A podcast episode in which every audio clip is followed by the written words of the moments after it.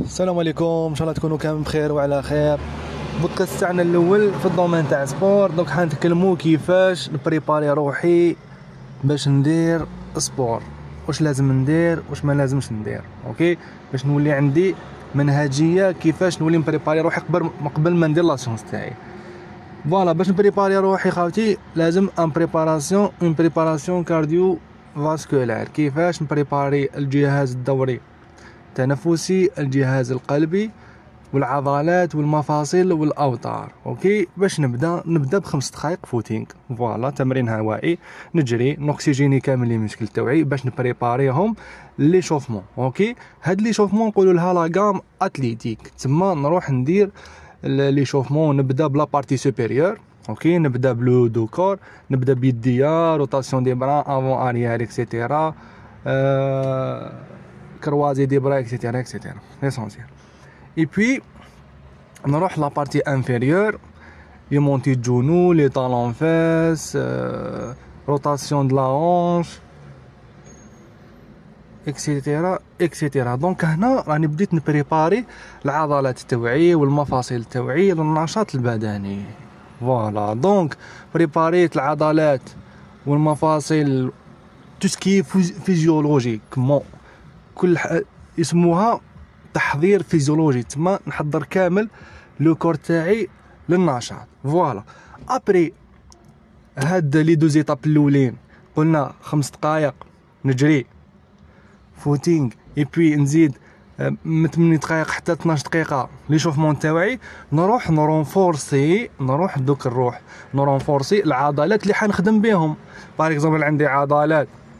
عندي اليوم زعما في la salle musculation عندي عضلات تاع الصدر لازم نروح renforcer هم شوية soit بوزن الجسم راني ندير فيه les pompes et cetera ونروح نروح نرفد وزن خفيف باش نبعث رسالة عصبية لهذيك العضلة باش توجد روحها للنشاط اللي راهو جاي. ما نروحش نرفد directe نروح progressivement من السهل إلى الصعب من البسيط إلى المركب. لازم نولف هاد المنهجية لل corps تاعي pour éviter le risque des blessures باش نتفادى الإصابات. OK شكرا وتهلاو في رواحكم. السلام عليكم. bonjour tous إن شاء الله تكونوا كامل بخير وعلى خير. معكم ال coach وليد من صفحة وين فيتنس برو اليوم حنتكلموا على الأخطاء التدريب الشائعة في اعتقاد المدربين ولا الرياضيين. في أهمية الوصول إلى الإجهاد واستنزاف في كل وحدة من وحدات التدريب باش يهدف إلى الارتقاء بكفاءة الرياضي وتحسين الأداء. هنا وين يكمن الخطأ. هنا وين يكمن الخطأ باسكو باش تلحق الإجهاد حتأثر بالسلب إلى الأداء الرياضي.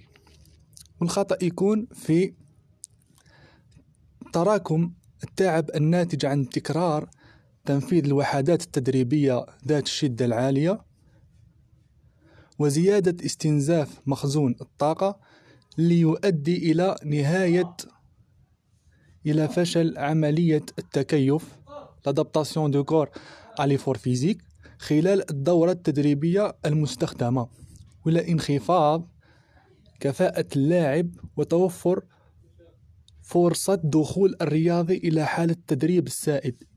اسمها كوفر ترينينج كل ما كانت الشدة عالية وكل ما كان الحصص التدريبية ما عندهاش منهجية علمية من خلال مراعاة الاستشفاء اللي داخل فيها آه اللي داخل فيها التغذية الصحية اللي داخل فيها النوم الكافي فيها مستويات أخرى. وش يدينا إلى انخفاض كفاءة اللاعب؟ حاجة أولى. الأداء تاعو ينقص.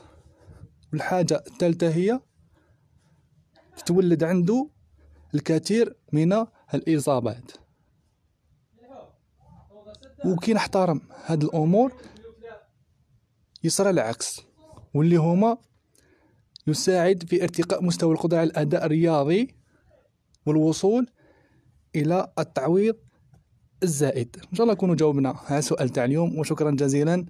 بارك الله فيكم. سلام.